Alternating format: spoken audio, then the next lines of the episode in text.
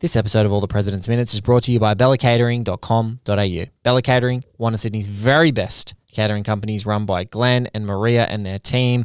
Glenn is a degenerate, but their entire team is absolutely incredible. Great food, great reasonable prices, great delivery all around Greater Sydney. So do yourselves a favor, don't cook order some food from bellacatering.com.au. They are going to be a company that has the staying power to survive past COVID 19, but with your help. So if you can, bellacatering.com.au, you can check them out. They are definitely friends of the show and of this series and of all One Heat Minute productions. And we're very proud that they jumped on as a sponsor to all the President's Minutes. We're happy to point people in their direction. We love them dearly. So if you guys have got a few, uh, a few extra bucks and you don't want to cook, really, who the hell wants to cook right now? Um, I mean, you're just looking at that number in Victoria of coronavirus patients go up and up thinking about things shutting down, order some catering. Cater for the remaining family. You can get to your house in Sydney right now. Thank you so much for listening. Here's the show.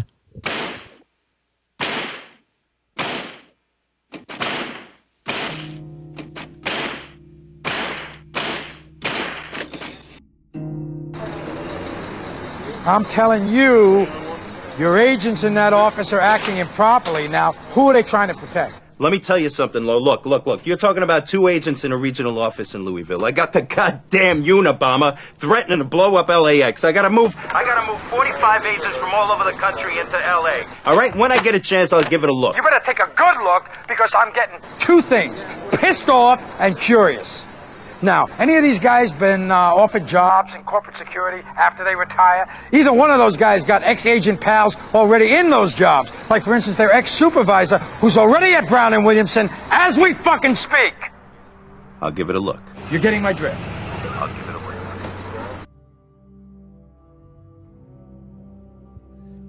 Ladies and gentlemen, welcome to All the President's Minutes. I'm your host, Blake Howard. Joining me for the 74th minute in Robert Redford and Alan Pakula's 1976 masterpiece, All the President's Men, is a person who strong armed their way onto this show.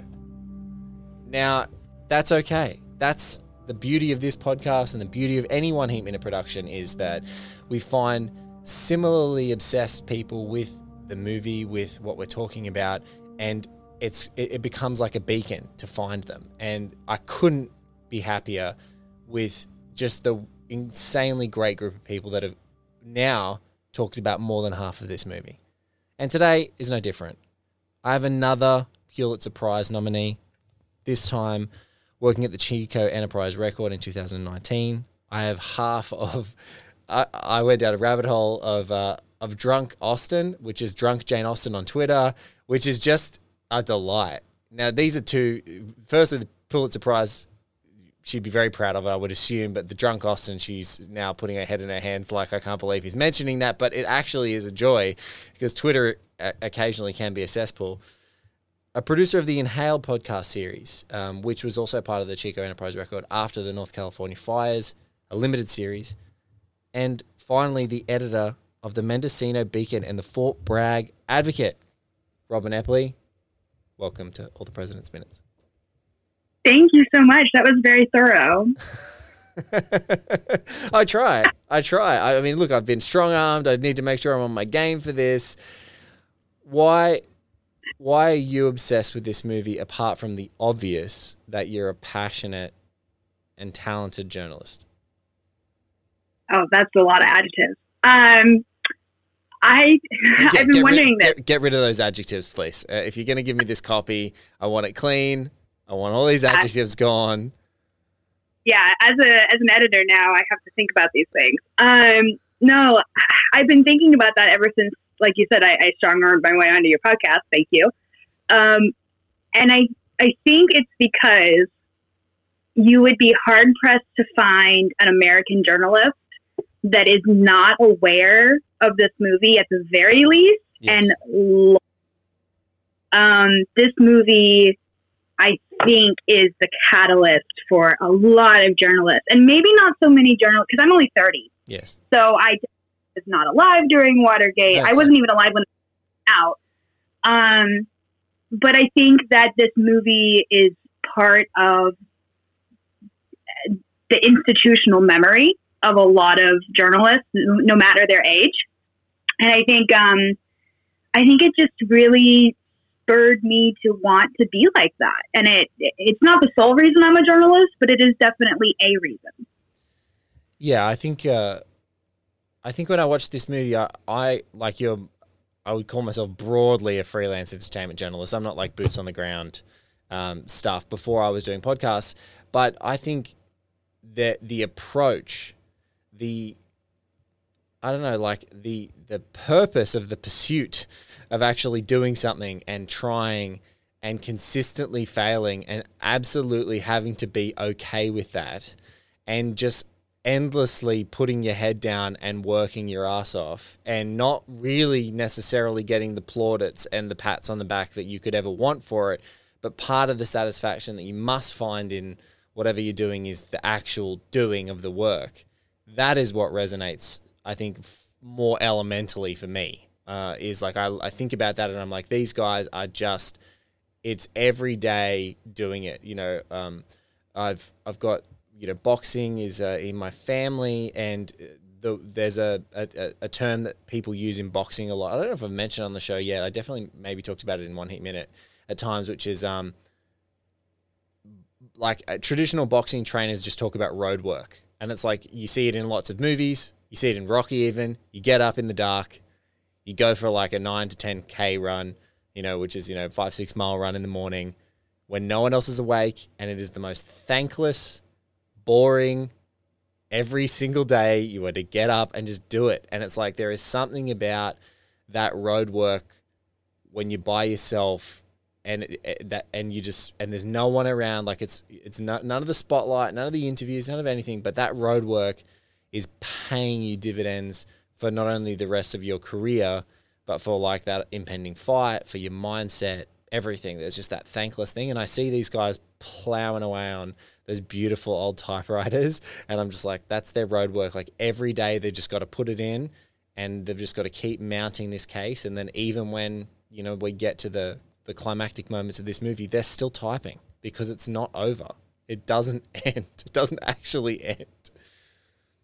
Yeah, I think I would compare that in journalism, that road work, um, to just a day in, day out grind of of working on a newspaper. Um, and I think, especially on a daily newspaper, uh, when you're maybe one of a handful of reporters, because um, there's just not that many people left in newsrooms anymore.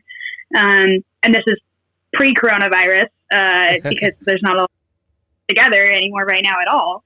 Um, the, the road work that you're doing is when you're starting out, you're doing police logs and uh, the the grunt work that nobody else really wants to do, and it's so boring and it's it's almost painful, and you don't understand why, and like it just feels like filler content. But what you're actually doing, like you said, is you're you're putting in the time and you're putting in the effort and you're building those skills um, to do the later work. And I don't think that you can appreciate the sort of grind uh, that comes with being a daily newspaper reporter until you've put in some of that, what we would call like news clerk work, yes. um, which is filing things and talking to people and fact checking and copy editing. And that's the exciting bits. The less exciting parts are, you know, just listening to voicemail. I used to do this in college at, at the Chico Enterprise Record where I worked when I worked there in college. Um, and I I literally would one of my jobs was to listen to crazy voicemails that came in. We called them called "Tell It to the ER," and um, they they just would leave absolutely nutty phone messages most of the time. Every once in a while, you get a good one, but it's basically like audible letters to the editor, and I would have to transcribe them, and it was I hated doing it. So I found fun things about it. And one of my favorite things was this gentleman who would call up, and gentleman is a stretch of a word, uh, who would call up and complain about Sarah Palin, which is dating when I was there, um, and how she was getting in her helicopter and shooting wolves, not wolves, wolf is how he would say it. you know, SS on the end. And I just, I looked forward to that phone call every week because it was just so far out there that it made me laugh and it made the whole thing but like you said, it's that road work of the grind and the things that people don't see and the little pieces of daily journalism that don't win Pulitzers, but mean so much to the community that you're serving. Um, and I don't think you can be a good journalist until you until you do that road work. Yeah, it's um, it, t- talking to you it reminds me of my, one of my best friends, Maria Lewis, who's been on the show a couple of times, and she talks about those. You know, she got a, a first journalism job on the Gold Coast Bulletin, which is in Queensland in Australia, another st- uh, one of our northern states, and uh, and she had that thankless like crime beat clerk sort of stuff when she went in there, and she was doing the, you know, the police beat reporting, and, and that's when it got exciting, but still very thankless and death knocks, as you would probably know about, you know, those sorts of things. You just start out and it's like you are doing crappy stuff, interviewing people in parks around crime scenes, trying to do things It's like all this stuff that seems so thankless now, but you put that grind in and then you really know you've got all the tools in your kit for something that breaks, whether it's not only a story that can infect, uh, and I love that you said, like, finally, we're getting to talk about like the community that you serve because I think with these guys, they're starting out first and foremost to serve the community in Washington D.C., like their community of people who are surrounding the international political machine, um, and they start out there. But it's like a story that can impact not only the community served, but then has like ramifications into national international politics basically um, that stumbles upon your lap which is uh, pretty crazy so do you watch? Yeah, I think. Can I ask? Go you, ahead. Can I quick question? How how often do you go back to all the President's Men? And in 2020, has it been something that you've gone back to regularly? Like, what are, what are we talking here, Robin? You know, actually, I think this might have been the first time I've watched it in 2020. Um, and it, I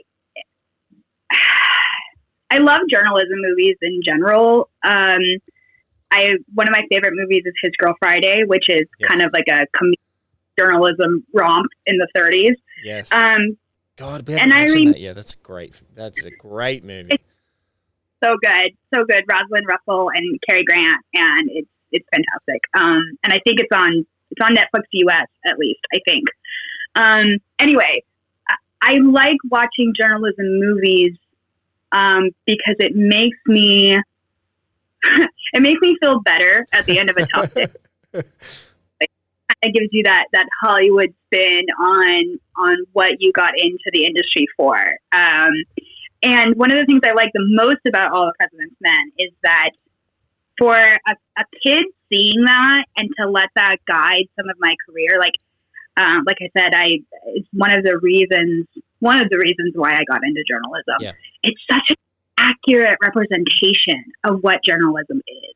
Like you see the grind, you see the road work, you see the mistakes and the red herrings and the you know uh, I think Sometimes you're with saying literal red hair, as like only two minutes ago for people listening to the show, a literal red herring in the movie. Um, Yeah.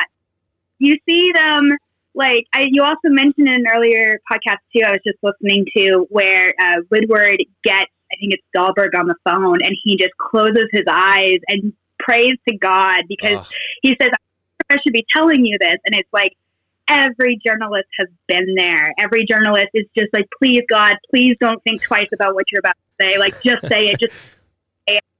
And It- uh, we've all is a- been it's an exultant moment to hear those words. I don't know if I should be telling you this. And he closes his eyes. It's like, it's the most, Yeah. it's so authentic. Like, in, even in, and I said this a couple of times, like, even in an entertainment journalist's career, when someone says, I've never told this before, it's almost the equivalent of us. It's like, oh my God, please, for the love of God. Yeah, you're not the game that like you desperately want to hear what they have to say next. Yeah, and you're just like, oh god, please don't mess us up. Please don't mess us up. Um, Is my recording Yeah, equipment on? Is another massive one.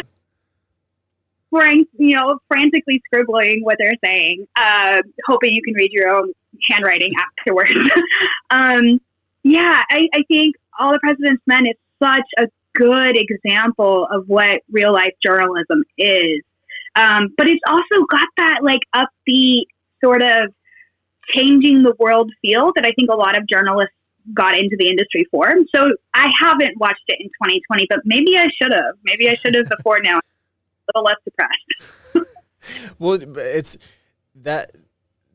I think that that's one thing that I've wrestled with so much is when I started this project or when I even conceived of the project um, as a continuation of what we do here at One Heat Minute Productions. I I I saw it as such a direct corollary to you know contemporary cl- political climates and attacks on journalists and sort of like you know political entities battening down the hatches, so to speak. You know because there's been some.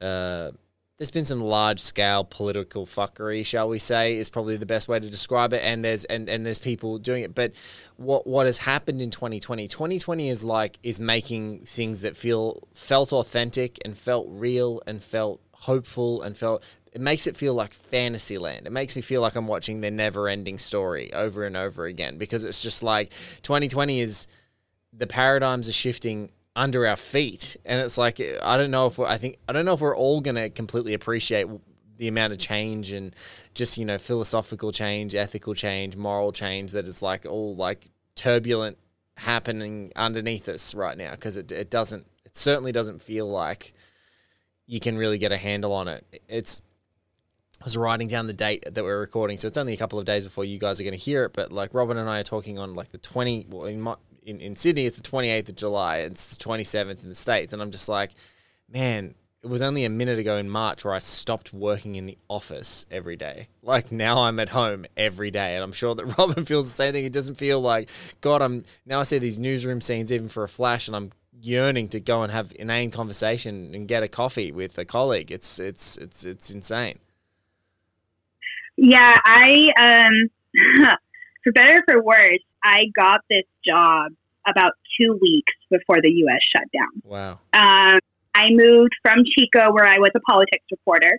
Um, I was like the senior city politics reporter, um, and it was the first time I'd really had uh, that kind of job. Honestly, uh, I hadn't worked at a daily paper since college. I had done some politics, but mostly my background was actually in like radio and magazines. Um, and I got the job in Chico uh, after the Camp Fire, which was the big, uh, really devastating fire that was caused here in uh, November of 2018 uh, that killed like 86 people. Um, anyway, so I got the job after that. We were the closest local newspaper to the disaster. We obviously finalized for the Pulitzer, like you mentioned.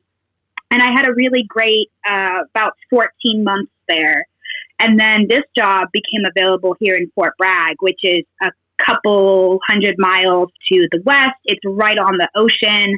Um, the editorship became available, and I offhandedly made a joke to my boss that I would love that job, and I had it four days later. um, that owns both those papers owns like it's the same mothership. Yeah. Um, and so I moved in really fast. I had all of I've, counted it. I had ten days in the office with a full staff, and by full staff I mean I had a part time reporter and me. And then coronavirus hit. I was still getting used to the job. I had maybe put out two or three papers at that point. Um, and all of a sudden, I was working from home. They furloughed my only reporter. They furloughed another member of my staff. Uh, I haven't really been back in the office except to grab copies of the paper. Um, it's really been not the job I signed up for, uh, but it's such an important time for local journalism that I think um, sometimes I have to just put my own like fears and uh, emotional upset on hold uh, because we're all going through it right now, right? Like we're all worried about the virus, all worried about Trump, we're all worried about you know global fascism and and everything. Civil rights movement in America, and it's sometimes you just have to focus on the job. So it's it's been a blessing and a curse sometimes, um, but I'm thankful that it's a really beautiful part of California here on the, the coast, and I just go out and sit next to the ocean sometimes. No, nothing like it. Nothing like being able to just get that, get get some air, get out of the house, get near an ocean. Um, I think. Yeah. I think that uh, you know in Oz we've been really lucky. Uh, as far as the handling of the virus in, in most of our states has been pretty good, but it's now there's it's it's now lingering. You know, uh, in my state, in New South Wales, it's lingering around, and there's little pop ups, and there's still numbers that aren't you know that that are restricting us from opening up as much as we would like, and to be able to relish those things like going away and being near the ocean, or just taking drives and not not worrying about being around a stack of people. Um, but yeah, it's it's um, you know there's there's something there's something about it that at least you're there. At least you're there. You th- this might be some of the most important work I think that any of us do. Um, but I think we might reflect on it later. Um, and all the people, stack spoken to a stack of journalists who are just like in it. I, I don't think anyone's going to realize it until after you know that hindsight's going to be the 2020 vision really um, for this. the 2020 vision. Yeah. Um, no, it's I, I think it's in the back of everybody's heads that we recognize how important journalism is right now to this moment, and not just because of the virus, but because of everything going on.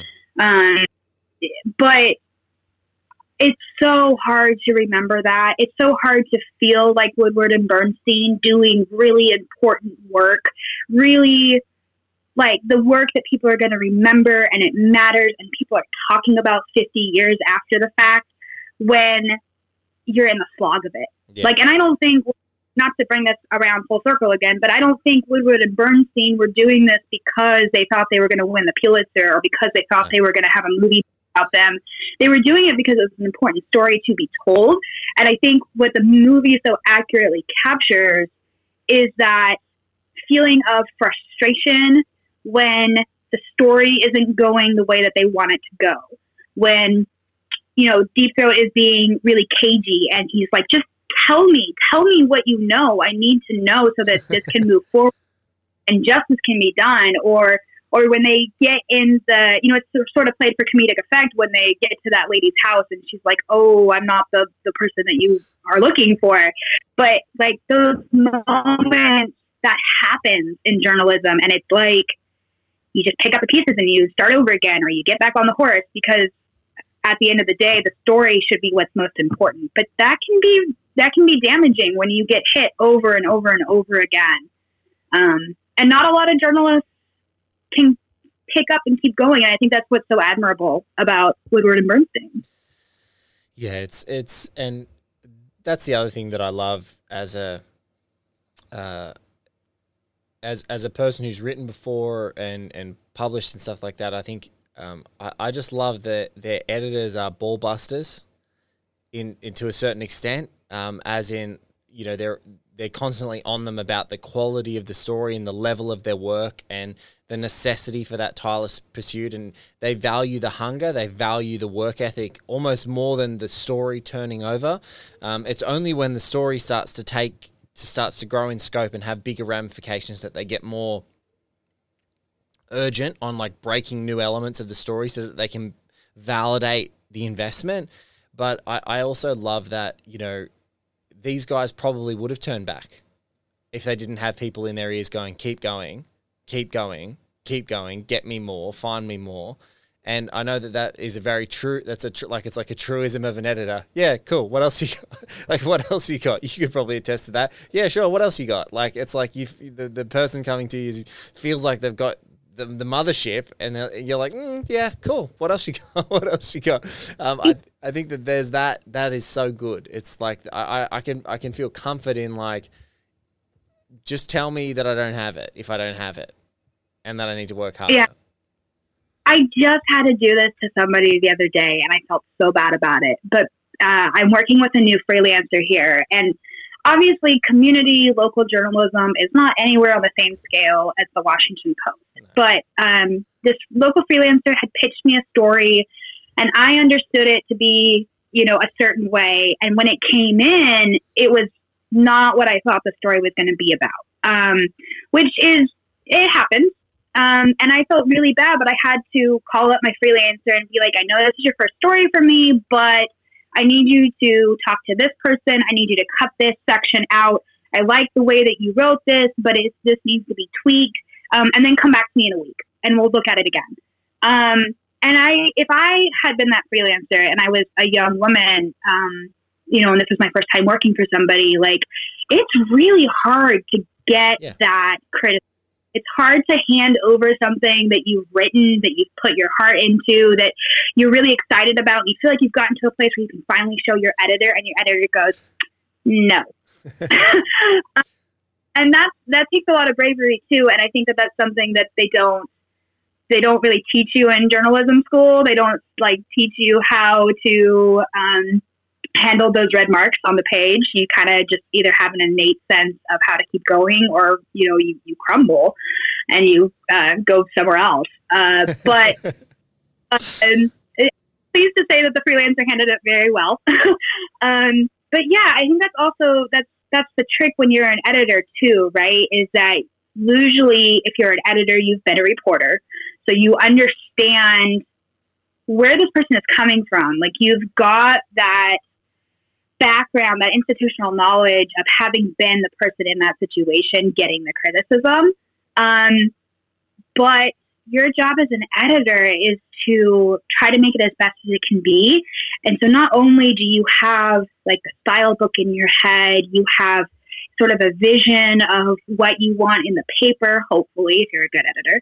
Um, but you're also playing the role of the audience. You need to be able to separate yourself from the journalism side and look at it the way that the audience is going to look at it and um, almost be like Dustin Hoffman in that scene where he takes uh, you know, Robert Redford's story, or I should say Woodward and Bernstein. Yeah. You know, he Bernstein takes Woodward's story out of the pile and goes and edits it and brings it back and was like, you know, you're new and you've got this information down here and it should be up here. And if you think yours is better, go ahead and submit it.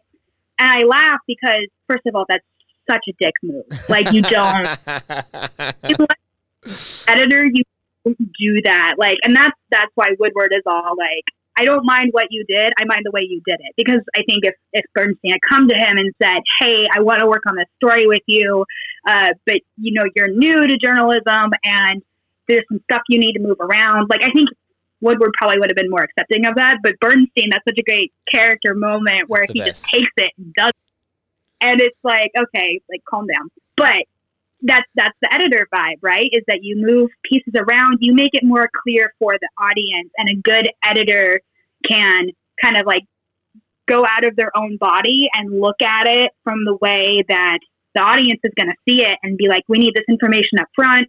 This is what the story needs to be about. Or you just don't have enough information yet. Go back, get some luck. Yes, yes. Go back and get something.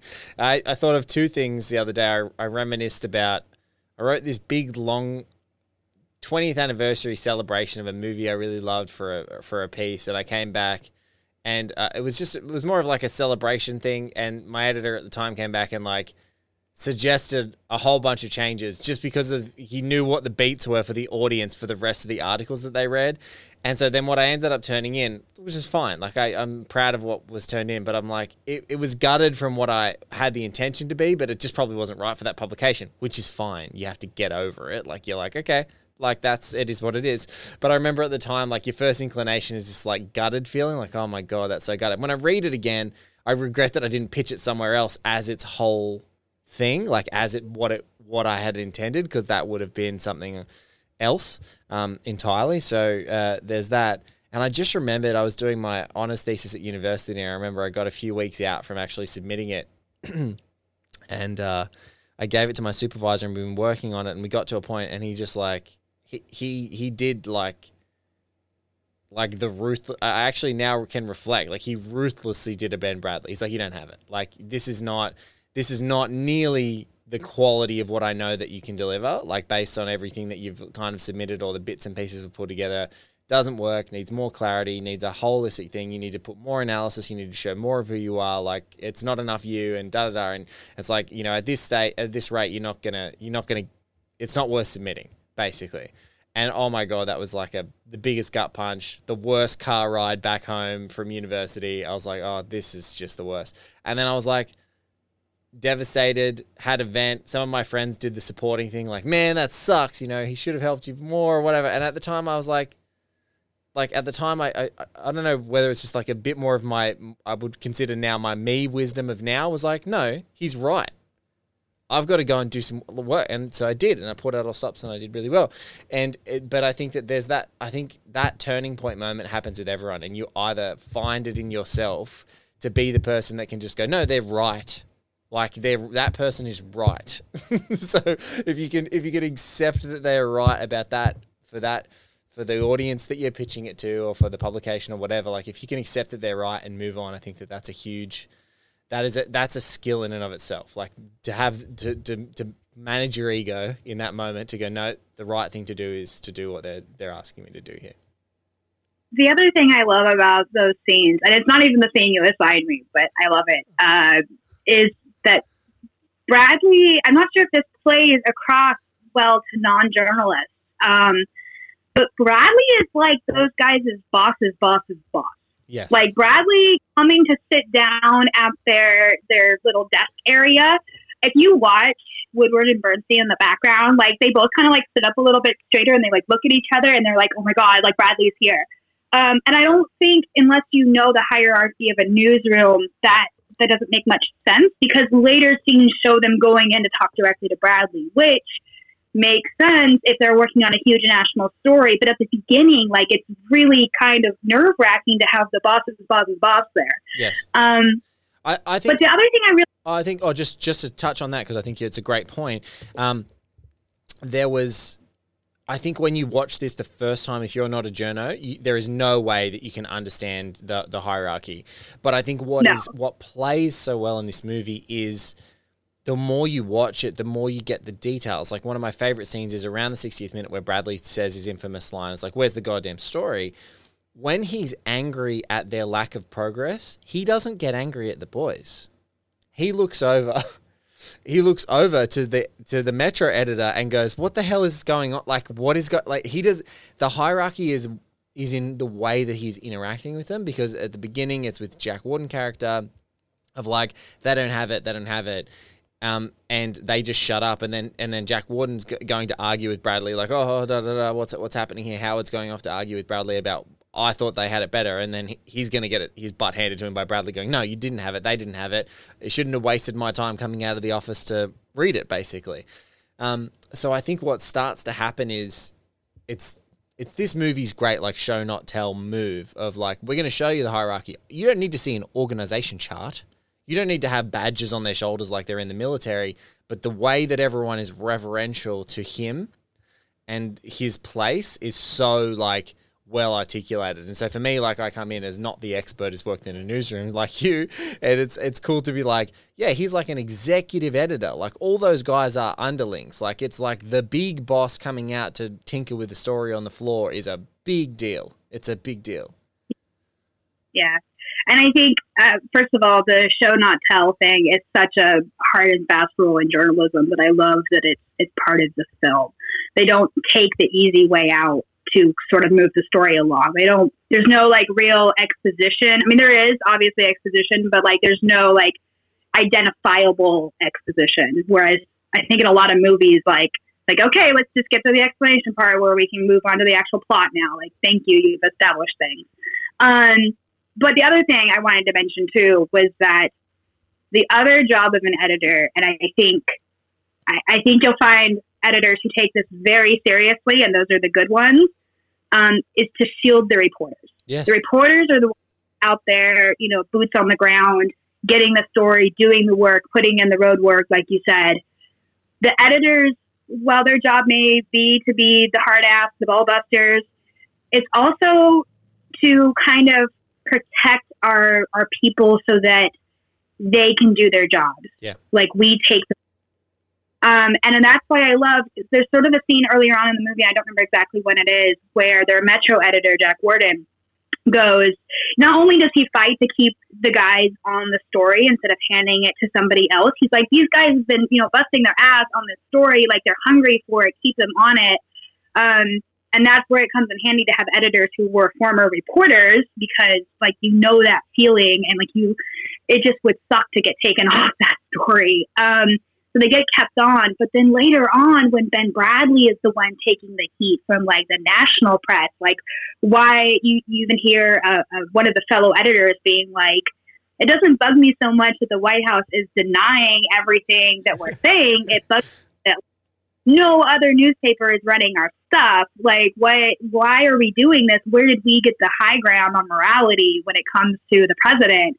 And Ben Bradlee is like, fuck it, we stand by the boys. Like we stand by them. We stand, Here's, and that's a good. he- he- That's a good. Here's here's my here's my here's my statement. Here's my statement to run in the paper. We stand by our story. Yeah, yeah, that is that. I think it's so. I think as a reporter, you identify with Woodward and Bernstein, but now, like as an editor, like to hear Bradlee say that, I just want to cheer. I just want to be like, yes, stand by your reporter, stand by your man. like, because you know, good journalists, if you surround yourself with a team of good journalists as an editor, like, you should have no hesitation in saying that. But that's hard to do, right? Like, we there's actual sort of suspicion. Like, you're not a good editor unless you have some sort of suspicion. But then also, I think there's a lot of um, you may you want to make sure you get it right, but you also want to be first. But you also like the consequences to getting it wrong. Although in 2020 this is debatable, are are severe. Um, when Bradlee says, you know, we stand by our, our story, like it's just it's like the stand up and, and salute the flag moment for me, you know?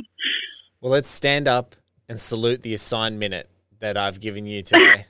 Because I think okay. we're we're we're having such a rollicking combo, and I want to tease out some more detail there, guys. If you're playing along at home, and some of you I know are obsessives, Robin and I are about to talk about the 74th minute, which on the dial of your screen is one hour and 13 minutes on the dial, and thankfully, unlike Heat. There are no multiple versions of All the President's Men. It is one version. So you should be watching the same thing that we're about to be watching. We're going to watch it together now. You guys are going to listen along, and then we're going to come back and talk about it.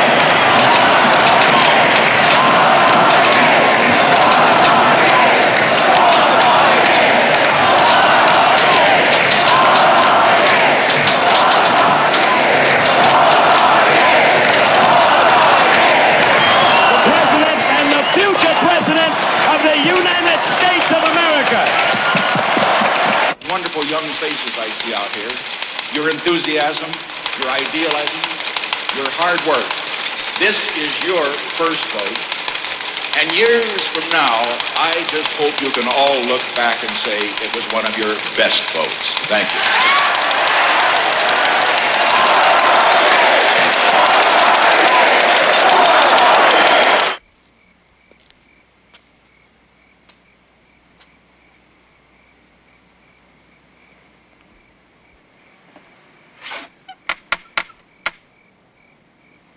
There it is. Right before he knocks on the door. Ugh. I want to say this. I I've been looking. I have you know, uh, as this is the boring part of this process is, I have a big schedule and a spreadsheet where I map out the number of episodes that are going to be in the show, prospective names, filling them out, and literally we are, you know, this is a hundred and thirty-seven minute film, or 138 minutes, but there's 137 of pre-credit minutes that are there. Um, there's only a couple of minutes of credits in this movie. They're, they're quite short.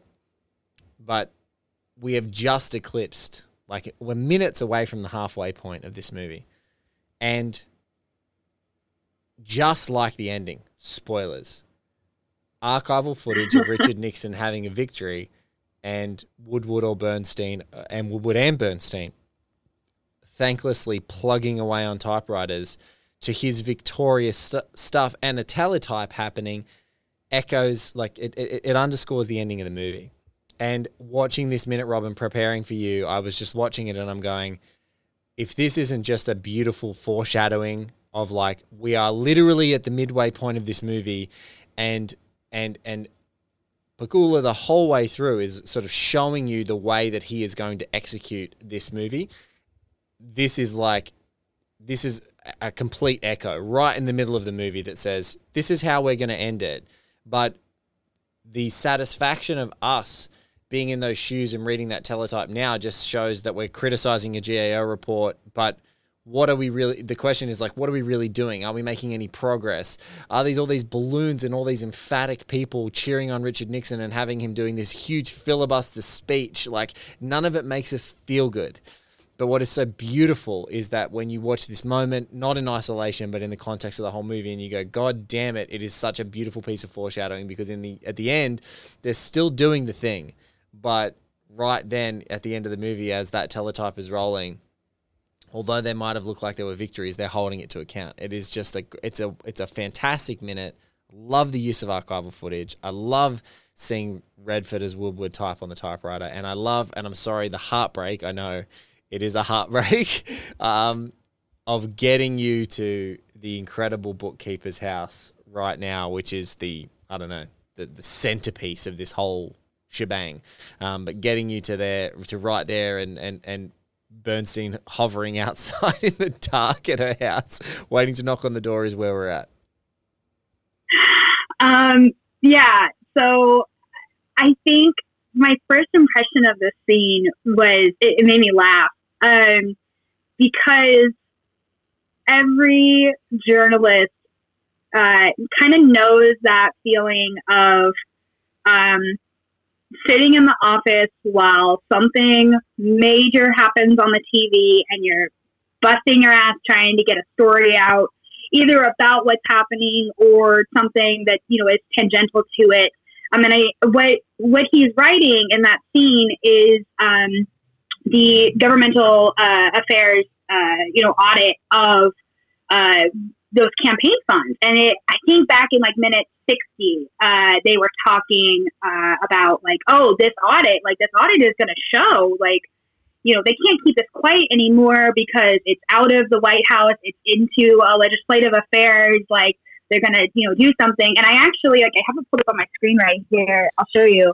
Um, I Oh, found story that he was writing in a uh, 1972 Courier Journal from Louis- Louisville, Kentucky, and I pulled it, um, and it's really fascinating. Um, and it's not one of the ones that was included with our Pulitzer Prize packet um, because I don't I don't know if people know this when you when you win a Pulitzer Prize, usually for reporting, it's a packet of uh, stories. It's not just It's not a single um, story. one story. Usually, And and, and yeah. for- Sometimes and it is. for- I think And for criticism too, it's a it's a body of work. Like you usually have five to six critical pieces throughout a year that that win uh, inevitably win the Pulitzer.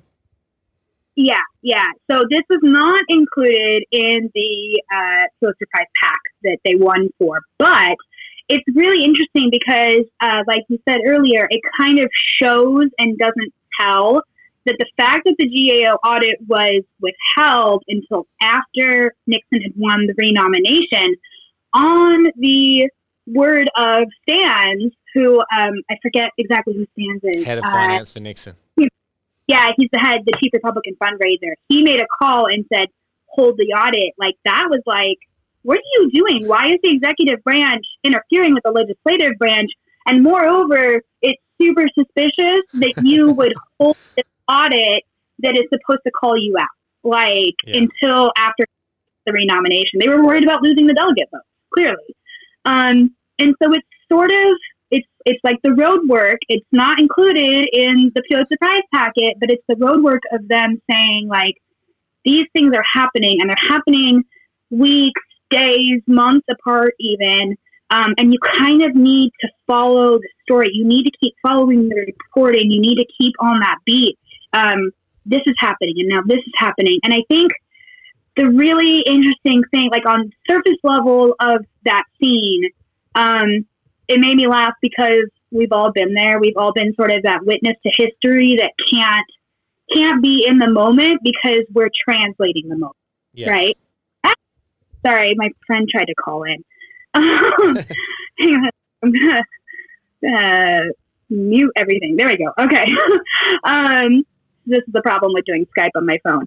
Um, but what was I saying? Um, so yeah, over the, overall, you like said be in the moment. Witness to the moment. Yeah, you can't be in the moment because you're translating the moment. But on the undercurrent surface of the scene, like it's a really important sort of um, people were waiting for this report to come out because it was kind of supposed to be the smoking gun. Like, what happened to the three hundred thousand dollars? Like, why did they have this slush fund? The, the legislative, you know, affairs office is gonna is gonna figure it out, and then it gets delayed, And then and it's like.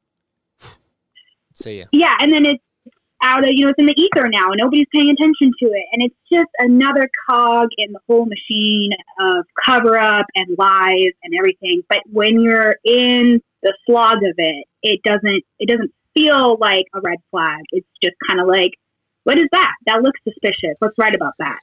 Um, There's a, yeah, and so a, I there's a great moment in another movie, which is uh, Michael Mann's The Insider, who is a film that is going to get mentioned as a great journalism movie because there's a moment where Al Pacino's Lowell Bergman is talking to a, a, a source at the FBI, and he goes, "You're making me two things: mad and curious."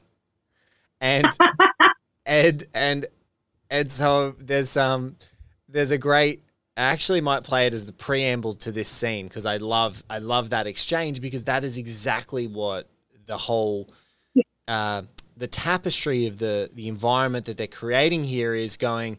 This is happening. They dumped it before the renomination. It's been squashed in all these other stories. We're going to continue to sh- shoot up a flare to it, but it's still not going to get the attention. And one of the fundamental things that we're concerned about is that it is squashed. And but but like you said, it's like that important thing of going.